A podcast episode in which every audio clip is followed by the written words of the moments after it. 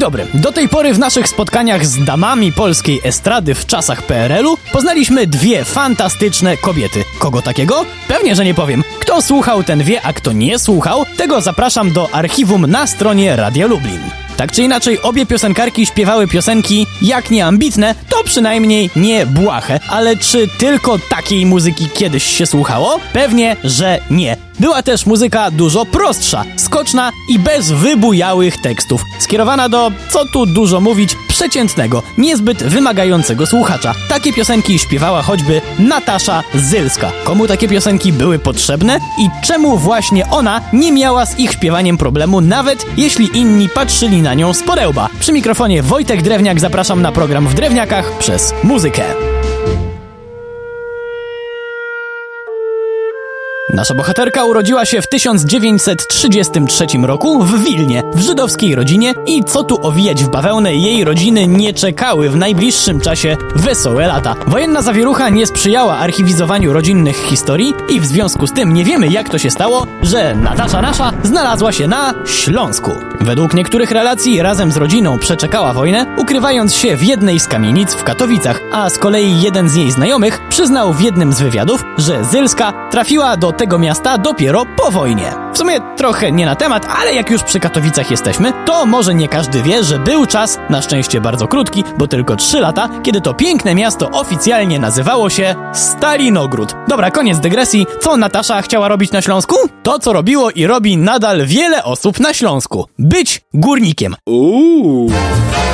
Serio, w 1952 roku skończyła technikum górnicze, ale niebiosa miały wobec niej inne plany, a górnicza ekipa była tylko małą, lecz istotną ścieżką. Bo to właśnie wtedy Natasza wkręciła się do zespołu rozrywkowego Górniczego Związku Zawodowego. Oczywiście jako wokalistka, bo śpiewać lubiła od dziecka. Po dwóch latach nastąpił absolutnie przełomowy moment w życiu Nataszy. Wyłowił ją Waldemar Kazanecki. Gość, który nie tylko działał w katowickim oddziale Polskiego Radia, ale też miał swój zespół instrumentalny. Kazanecki absolutnie zakochał się w jej głosie i zaproponował jej pracę wokalistki. Jednak Natasza nie do końca była przekonana.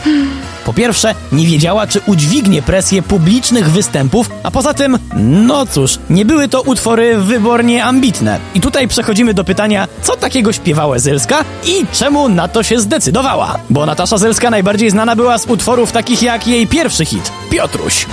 Czy to jest piekarz?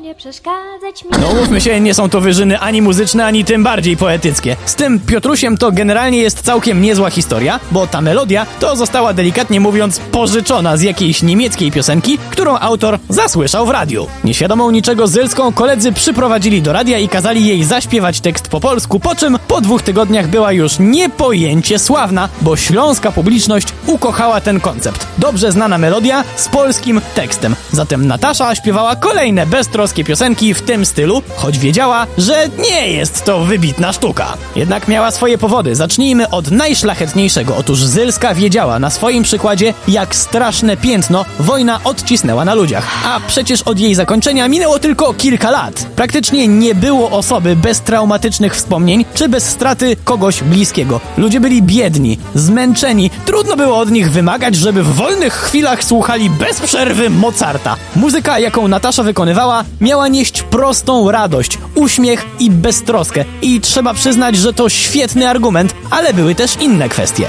Jakie?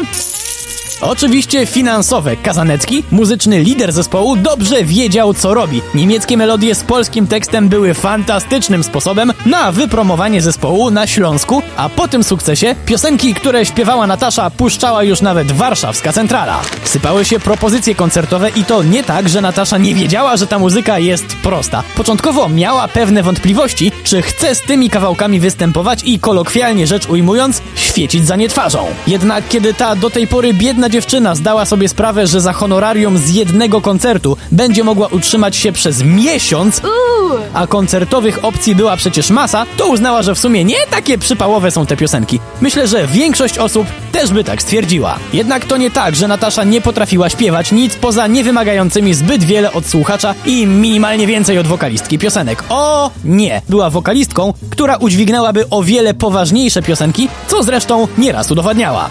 Na przykład jeden z tekstów dla niej, konkretnie do piosenki Pik Pik Pik, napisał sam Władysław Szpilman. Jednak utworem, który absolutnie odznaczał się na tle przaśnych piosenek, były Kasztany. Jedyny taki utwór w jej karierze, który jakiś czas temu wzięła na warsztat Edyta Górniak. Jednak moim zdaniem oryginał jest znacznie lepszy i nim zakończymy dzisiejsze spotkanie, a do kolorowego życia Nataszy Zylskiej wrócimy za tydzień. Przy mikrofonie był Wojtek Drewniak. Do usłyszenia.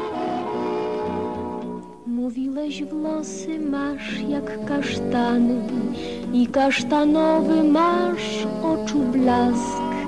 Gdyśmy chodzili razem kochany wśród złotych liści wiatru i gwiazd. Wiatrząc kasztany pod stopy gradem. Mówiłeś żegnaj i drżał ci głos. Lecz wszędzie miła, dokąd pojadę, zabiorę z sobą tę złotą noc. Kochany, kochany, lecą z drzewa jak dawniej kasztany, wprost pod stopy par roześmianych, jak cudne rudy.